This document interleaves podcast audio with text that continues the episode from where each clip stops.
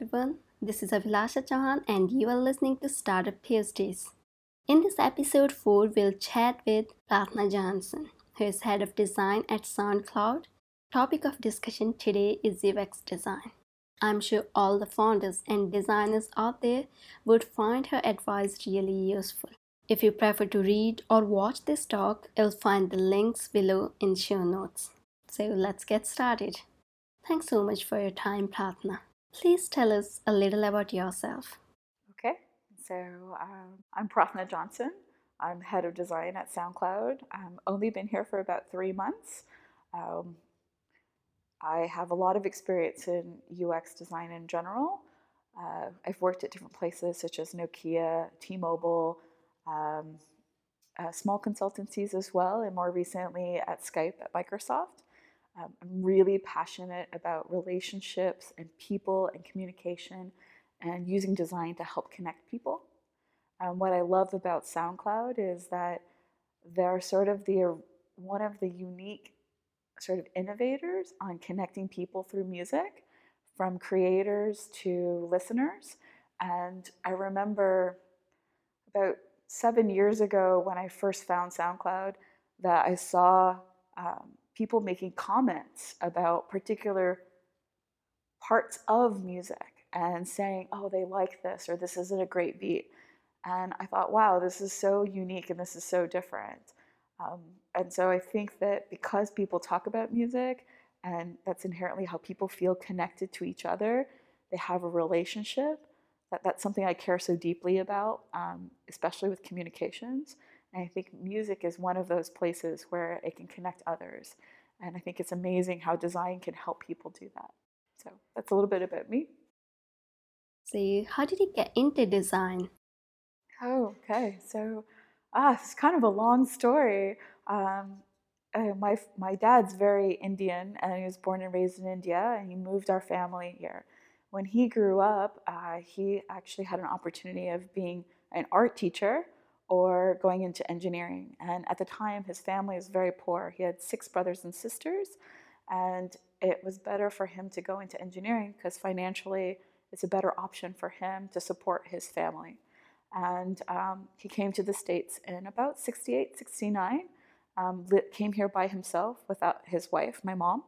And my son was born without him. He stayed in the States. And he came here and realized what a good life it was. He brought uh, my, my mom and all of her brothers and sisters, which is five, so six total, and um, all ranging, my mom being 18 to the youngest being six years old.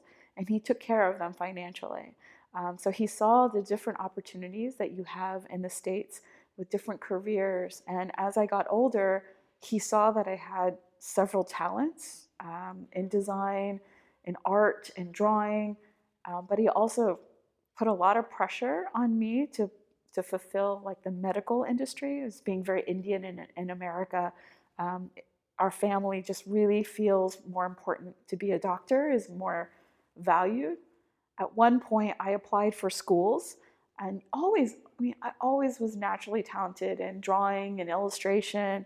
I used to take graph paper and do patterns on the corners and match them and create more unique patterns. And I always liked craft and decoration. And uh, I was lucky because my dad sat me down and I had already been accepted to school. And he said, Prarthana, you have an amazing opportunity in the US. You can have a job in art and be successful. And while I'd already been accepted to school, they suggested he suggested I apply to art school, and I applied to art school and I got accepted. And um, from there, I thought I wanted to go into motion design and 2D animation and 3D animation because back then in 1993 they released this 3D motion film called Gates to the Mind's Eye, and it was so inspiring. I was like, I want to do that. So unfortunately, when I went to school, I was really frustrated with the technology so we used to use these machines called, um, uh, they were not called, I, I, guess they're rendering machines. Softimage is the program that we used to use. So I learned and was trained in 2D animation and 3D animation, but the technology wasn't fast enough that you would have to take like two weeks to render something that you spent a lot of time with. And then only after two weeks you would realize that it's not good. it's bad.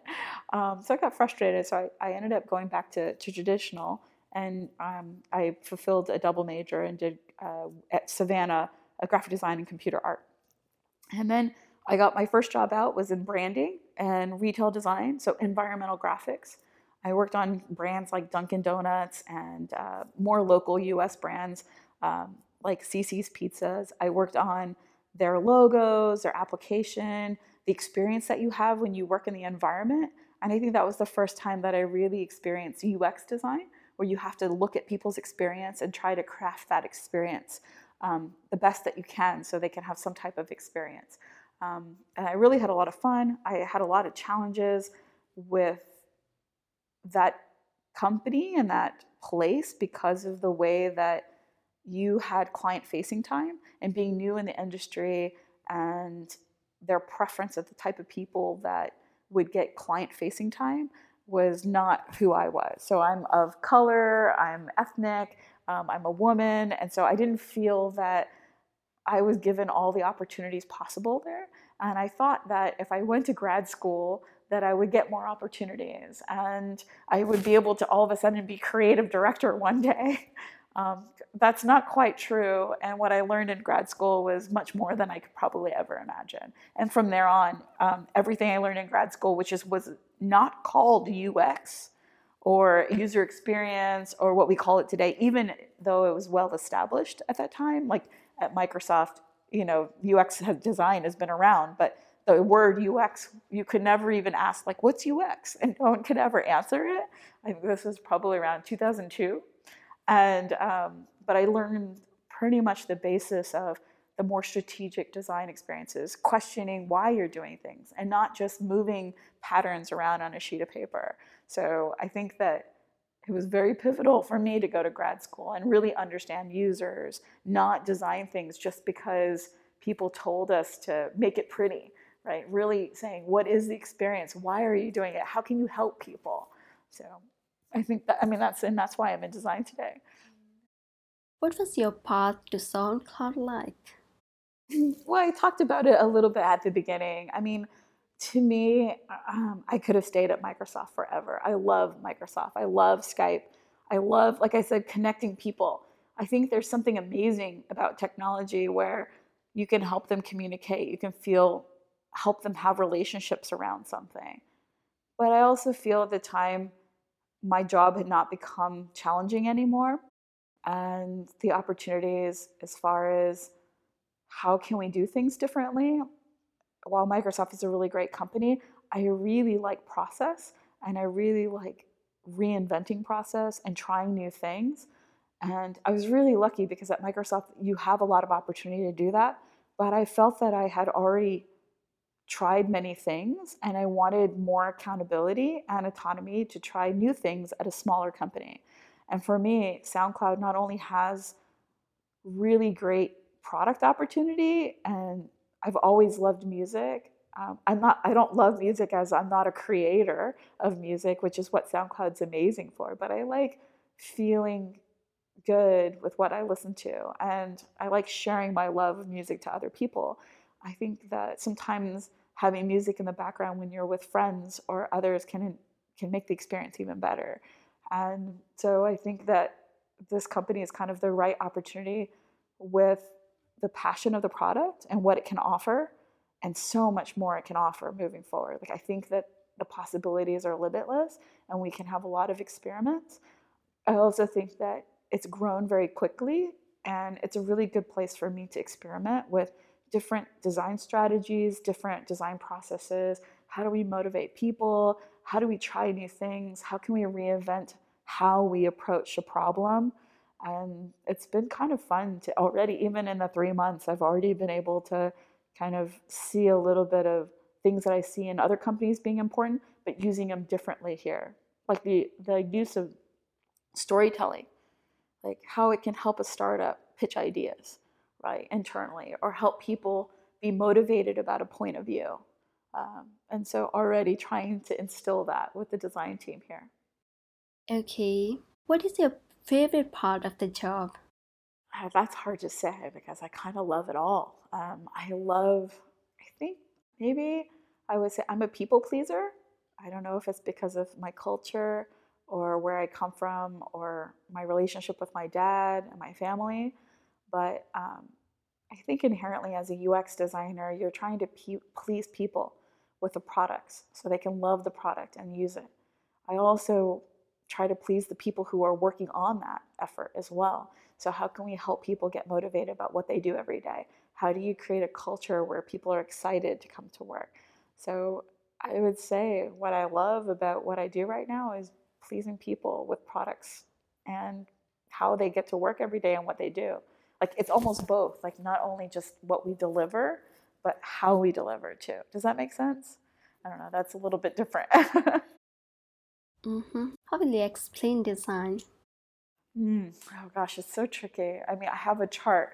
I think it makes up every part of how we can look at what people want and their needs, and sometimes not even needs that they have or know that they have, and help fulfill desires. Um, and we help define those opportunities and maybe paint that picture. And you can use any methodology for that, from strategy to delivery. Please tell us about some rules that you never forget to follow. Rules. Mm. I think all rules can be broken. One. um, I do think that one thing I think because I come from traditional graphic design, and more traditional fine art where you make a painting or you make a picture and it becomes a final statement. I think the one rule that I think that all UX designers should follow is that it's there's no final answer. There's no nothing is rigid and nothing is permanent. And that in the age of digital, it's about being collaborative. It's about hearing people's point of view. It's about being almost universally diplomatic, right? At some point, um, that it's never going to be perfect. So don't try to go into your silo and try to paint this perfect picture because perfection changes over time. And you know people's needs change over time um, so getting feedback from everyone being open to hearing people's points of view i think is kind of the general rule like i kind of have is that everything can be changed and everything can be flexible i try to listen to as many things as i can do you have any tools that you use on a regular basis? Tools. Yeah. it's changed through my career. Um, you know, I think if you asked me maybe 12 years ago, I would say pen and paper and drawing. And with technology changing, I would say my phone is insanely useful because I'll sketch something and take a picture of it and upload it and put it in a PowerPoint. Um, I've gone through phases where I wireframe like crazy. Whatever tool helps you communicate a wireframe as fast as you can. And I've seen people use PowerPoint to do that, all the way to Sketch. I prefer Illustrator because I'm still at the root of who I am an illustrator. And I always think I'm painting that vision or illustrating that vision. So I always like to use um, the infinite canvas or the edges and just basically do a mood board of all my thoughts on Illustrator. And I think if anybody opens my files, they'll go, What is wrong with you? Because that is crazy and you can't even understand it. You're like, What's this? And oh, you have to zoom out. Um, I would say that's probably my favorite tool. Unfortunately, or fortunately, I think it, as companies get bigger, and I think something that I see right now at SoundCloud, it's, like it's become a very small company to a large company. We're almost 300 people. We've we range around 300 people it's super important to be on the same page as others. So if you use a tool like Illustrator and no one else can use Illustrator, well, you can't convince people of your idea or you can't get a collection of people around the initial thought that you have. And so it's really important for us to use tools that help us be on the same page. And if it's PowerPoint, great. If it's Google Docs, great. If it's um, slides in Google Docs, that's great. Uh, if it's a PDF, but I do think it's becoming ever so more important to have a medium that can be shared so you can look at your point of view and comment around it and to improve it. And I think that like I think we even run into that in some companies where people will use a tool that the rest of the company can't see or understand and access. And I think that becomes super important. And you know, and writing. I'm not a writer. I will never advocate for myself to ever say that I'm the best writer, but I think words have become super important. I think the time in which I thought that I would ever have to articulate a point of view through a lengthy email, I've always thought words are like pictures paint many more words than words can possibly do, but I'm finding that you have to do both really well and become a great communicator. And so you'll you'll see that communications is probably anything that helps you communicate better is the tool that I think you would need. And in my experience, it's changed over time. I don't use Illustrator these days. What do you think is going to change in the next five years on the web in context of design?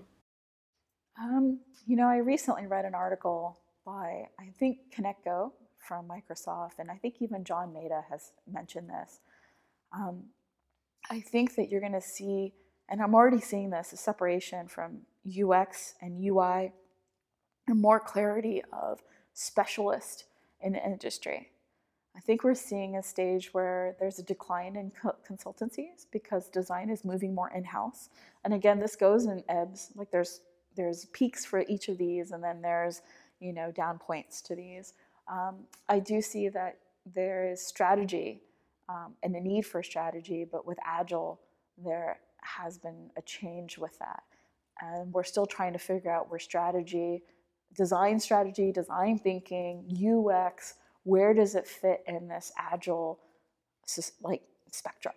Um, so I think that what that role was, it was something that used to see it like the consultancies like IDEO and Frog, where they'll take something that you work at and give somebody a point of view strategically. I think that we've kind of lost where it lives in our cycles, and I think people are trying to figure it out. Um, I think that a lot of it lands in what we now are defining as UX. So you'll see more specialists with more role clarification, um, more individual focus on what they're delivering every day. Um, so the strategy person being more UX focus. You're going to see more uh, people that have different types of skills. It's very special where There'll be UX designers that are not even rendering screens, that they're painting a point of view of the end result.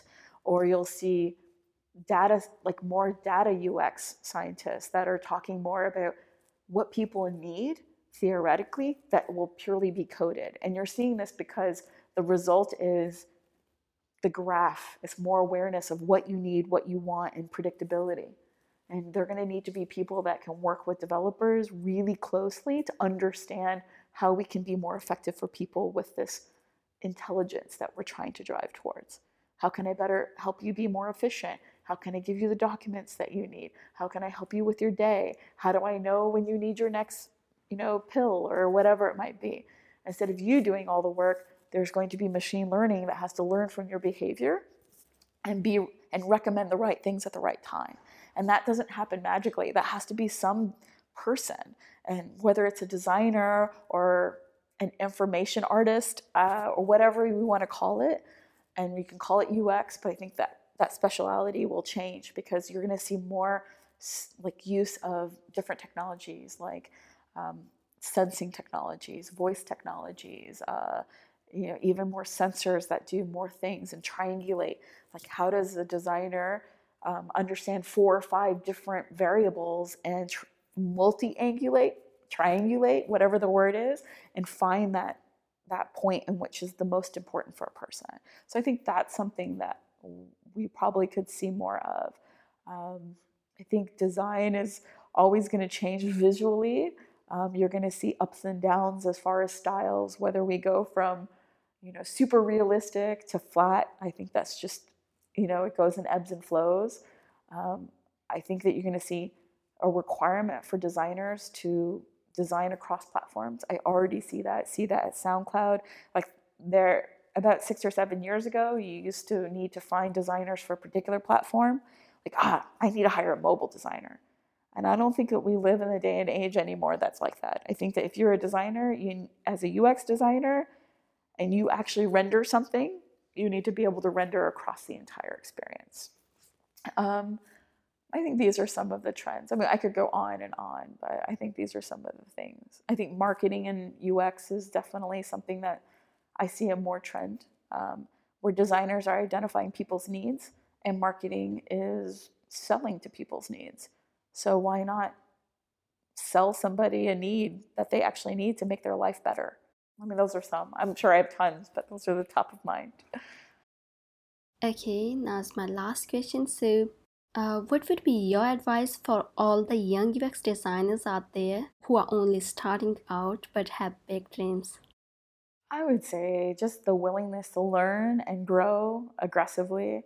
Um, I'm a big, strong believer that there is no one solution or no one problem, and that sometimes it's even questioning the, the problem that's been proposed and be open to hearing that. I mean, you can see I'm a super collaborator and everything I do, and communication's key. And I think that if you can understand people's needs and try to iterate and filter what you think is right, I think that you will be really successful. I mean, I think that it's super important for designers to be fun to work with or smart to work with and great collaborators because I think that especially now that people are becoming more specialist, you can't do it all and you're going to have a dependency with other people. Okay, that's all for today. Thank you so much, Prarthana, for your time and advice. Okay, no problem. Okay, so next time we'll chat with Lalit Mangal, co-founder of CommonFloor.com on starting a startup. Come back and feel free to add the podcast to your favorite RSS feed or iTunes. To stay updated with all the latest happenings, you can follow me on Twitter. You'll find the link in show notes. So that's all for today. Goodbye till next time.